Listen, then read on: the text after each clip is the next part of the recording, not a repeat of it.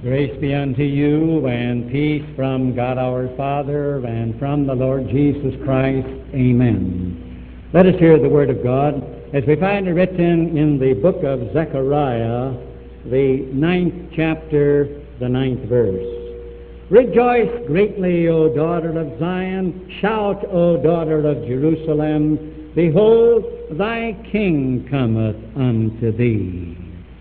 And now may the words of my mouth and the meditations of our hearts be acceptable in thy sight, O Lord, our strength and our Redeemer. Amen. Good morning, dear friends in Christ Jesus. I realize it isn't a very good morning outside, but I do hope that the light of Christ is shining in your hearts and minds this morning, that we are happy to be here in His house for worship. Today, as you know, is the second Sunday in Advent. The word Advent means the coming, and it refers to Jesus as the coming one. There are four Sundays in the Advent season. We are going to use the three remaining Sundays, counting today, in order to do with these Sundays what they are intended to do for us, and that is to prepare us for Christmas. We are going to use them to get ready to celebrate the birthday of the child of Bethlehem. And we're going to do it in this way. We look at the manger child of Bethlehem and we ask the question that we just asked in the hymn What child is this? Who is this child born in a manger in Bethlehem whose birthday we are about to celebrate? And to get our answer this morning, we are turning back to the Old Testament to an ancient prophet by the name of Zechariah. If you remember the books of the Old Testament, that's the second last book in the Old Testament, Zechariah, Malachi. This man, Zechariah, lived about 400 years before Bethlehem. And in prophecy, he saw this manger child, and he tells us just who this child is. And as we listen to him this morning, getting ready for Christmas, Zechariah says, Don't you know who this child is? When he saw this child in prophecy, he said, Rejoice greatly, O daughter of Zion. Shout for joy, O daughter of Jerusalem. Behold, thy king cometh unto thee. And this morning, Zechariah says to you and me, Do you want to know who this child is? Why, this child is no less than your king. He is the king that has come. And you and I may say this morning, getting ready for Christmas, you mean this manger child a king? We may say he doesn't look much like a king to us. And if he is a king, what kind of a king is he? Is he a wonderful king? Is he excellent? Is he the kind of a king that you and I would find worth knowing? Is he the kind of a king that you and I would like to love and believe in? What are the blessings that come from him if he is no less than a king? And Zechariah would say to you and me, rejoice greatly and shout as you get ready for Christmas, knowing that this manger child is no less than your king, for the very reason that he would remind you and me this morning that he is a king second to none. He is every inch a king. He is the incomparable king, and that the blessings that he gives, they are second to none. There are no blessings that any other king could ever bestow upon you and me than the blessings of this King. So as we're getting ready in this Advent season, and today is the second Sunday, let's look at this child of Bethlehem. And when Zechariah says, don't you realize that he is no less than your King? You and I say, he is second to none. Zechariah would remind you and me in the first place, why this child, your King, is no less than the King of heaven. You remember back in the Old Testament when David said of this child, he said, The Lord said unto my Lord, Sit thou at my right hand. And Zechariah would remind you and me that this child is no less than the King of heaven. He sits at the right hand of God. And then we say to ourselves, well, who is in heaven? What about him? He is the King, and the Word of God says, He is the Lord God of Sabaoth. He is the Lord God of the heavenly hosts. And when in the Word of God we read about angels, 10,000 times 10,000, and that makes 100 million, that this child of Bethlehem is the King of heaven, rolling over heaven over 100 million angels, his special creation. Two of them are named in the Bible. There's Gabriel, whom we know quite well, and the other one that is named is Michael. What a king! He is the king of the heavenly host. One hundred million angels, ten thousand times ten thousand. And knowing that angels are the greatest creation of God, they are His invisible spirits. We know that when they were created, they were given free will. And we know that some at creation, Satan, who was the head, they rebelled against God, and there are the fallen angels. But may you and I realize that since the fall of Satan and the other angels, there are still 10,000 times 10,000 who are confirmed in holiness and who have no desire to leave their home in heaven. And all that means comfort to you and me today as we get ready to celebrate his birthday. This comfort that the angels must love him a lot. They must be very happy in their situation. There has been no other fall of any angels they are confirmed in holiness, and they stand before the throne, the Word of God tells us, and they sing, Worthy is the Lamb that was slain to receive power and riches and wisdom and strength and honor and glory and blessing. This is the King. He is the King of heaven. Oh, no wonder Zechariah says, Shout for joy, O daughter of Zion. Fill yourselves with great joy, O daughter of Jerusalem. Behold, thy king cometh. He is second to none. His blessings are second to none. For Zechariah would remind you and me that this child, our king, is not only the king of heaven, but he's also the king of the earth. David said, The Lord said unto my Lord, Sit thou at my right hand until I make thine enemies thy footstool. This babe, this child of Bethlehem, the king of the earth, Oh, yes, when he was here on earth, remember, he said, All power is given unto me in heaven and in earth. Whether the world of men and the enemies of the cross of Jesus Christ will admit it or not, nevertheless, this child is no less than the King of the earth. He has the whole wide world in the palm of his hand. He rules over all men. This is the King. He is the ruler of all creation nothing happens except by His permission. Nothing takes place. There is no luck. There is no chance. There is no blind faith that He is subservient to. This manger child of Bethlehem, no less than the King of the earth. And oh, that's comfort second to none, isn't it? That means that when He says, I have overcome the world, that He watches and He guards and protects you and me. It makes sense to life. Without this King of the earth, you and I would say, Why was I born? Why am I in this world? To come into the world for a few years and then to go into nihilism, to nothingness. Is this all there is to life? Is there no rhyme? Is there no reason? Is there no mission? Is there no purpose? But oh, this manger child of Bethlehem, he is the King of the earth. He makes life have sense. This is what gives purpose in mission. He tells your that not even a sparrow falls to the ground without His permission, and that every adversity that comes into your life and mine, He overrules it for our good. This is the King. Oh, this manger child of Bethlehem. Zechariah says, Rejoice greatly, shout, scream it out. He is no less than your king. You and I say, every inch a king, wonderful, magnificent, the incomparable king, every inch second to none. Yes, Zechariah would say, look at him. Zechariah reminds you and me that this child, our king, is not only the king of heaven and the king of earth, but is also the king of a kingdom of grace.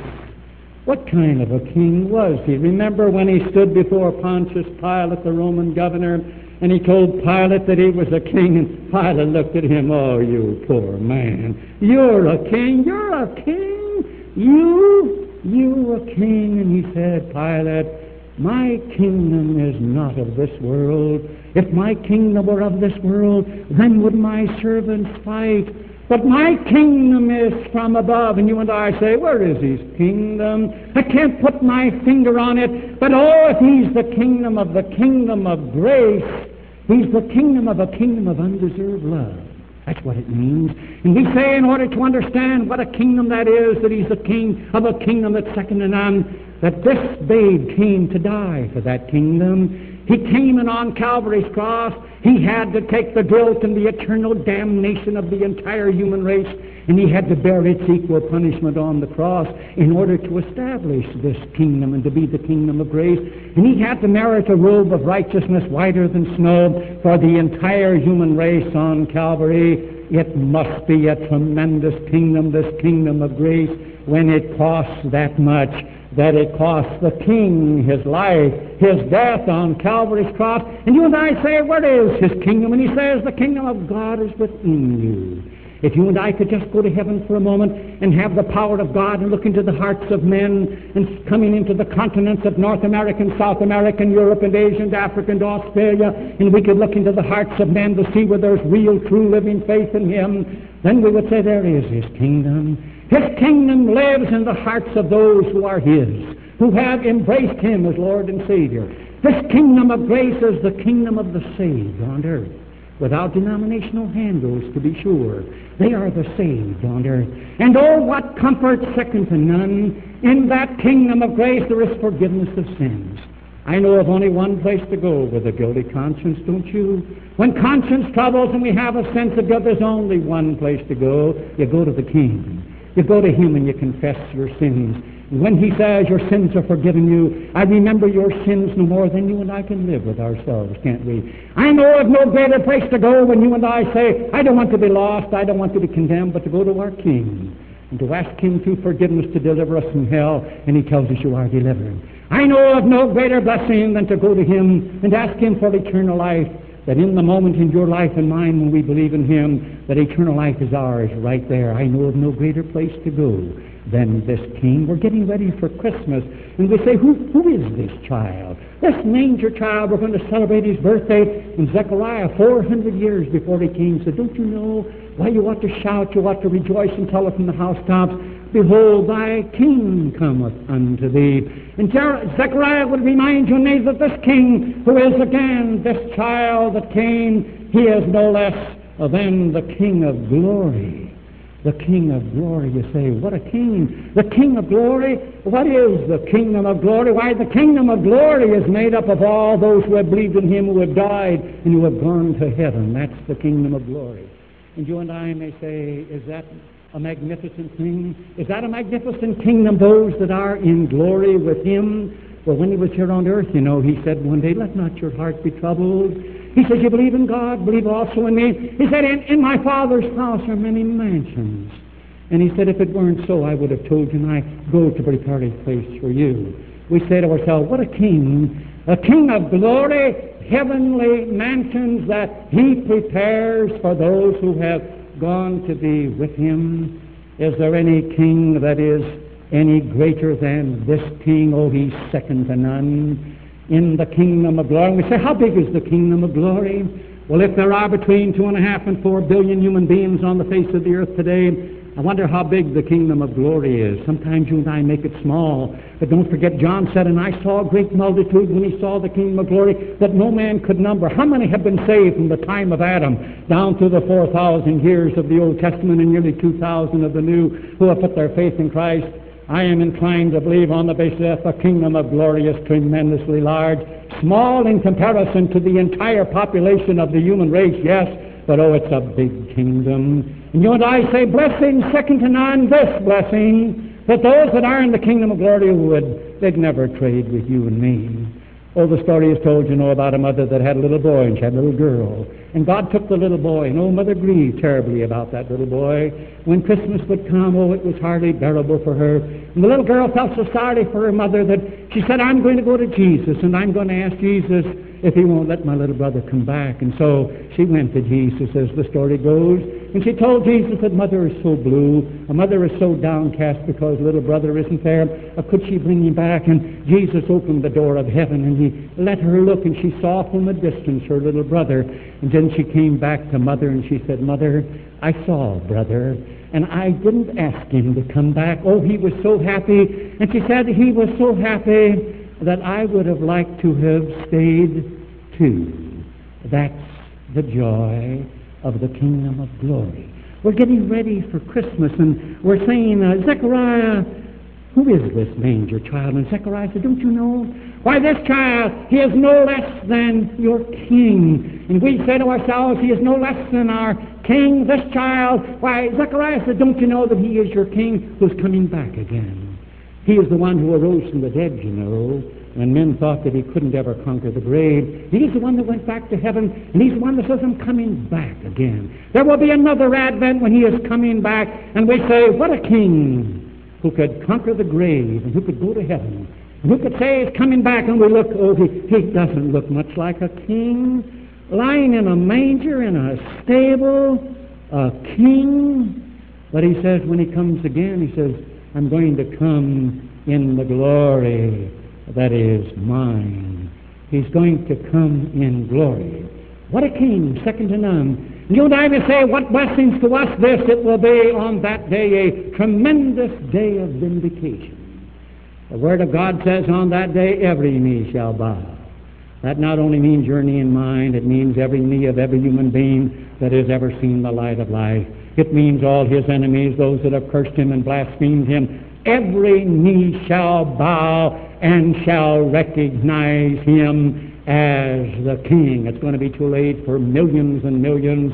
It'll be vindication day for him and vindication for those of us who have believed in him. Today men can laugh and they can scoff at Christians to believe that this manger child of Bethlehem is a king that's coming again. But let me tell you, on that day, every knee shall bow and say, well, he was a king. I rejected him, but oh, every inch of king. Vindication day. What a day it's going to be. Vindication for the king, vindication for his subjects, because every knee is going to bow that day. Zechariah says, You want to know who this babe is? This child of Bethlehem, why, he's no less than your king. He is the king whose kingdom is an everlasting kingdom. Of his kingdom, the Word of God says, there shall be no end when he comes again and creates new heavens and a new earth, then we are told that he shall reign forever and ever and ever. What a king! No other king could ever say that.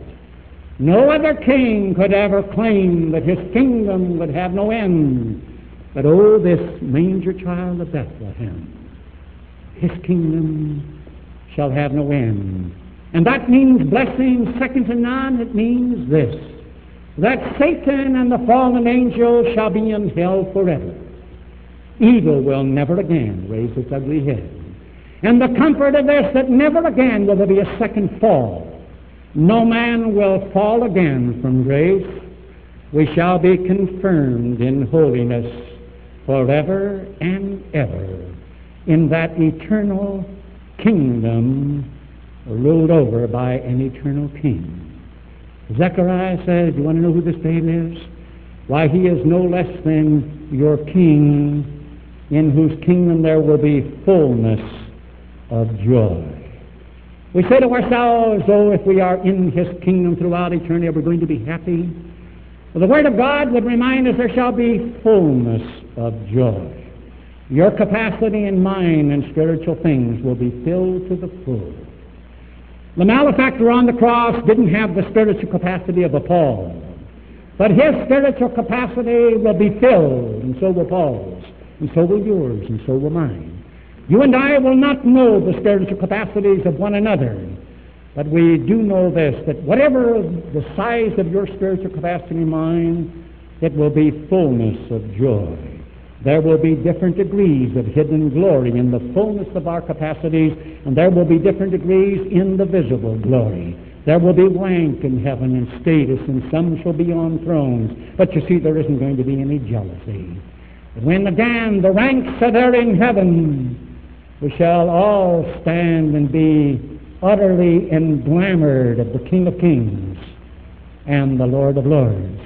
For once in your life and mine, the joy of anticipation will not be greater than the joy of realization. How often in your life and mine when we plan something and there's so much fun in planning it, and then the reality comes and it lets us down.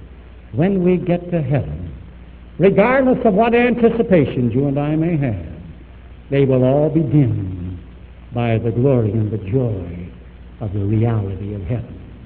We're getting ready for Christmas. It's nice to come into church.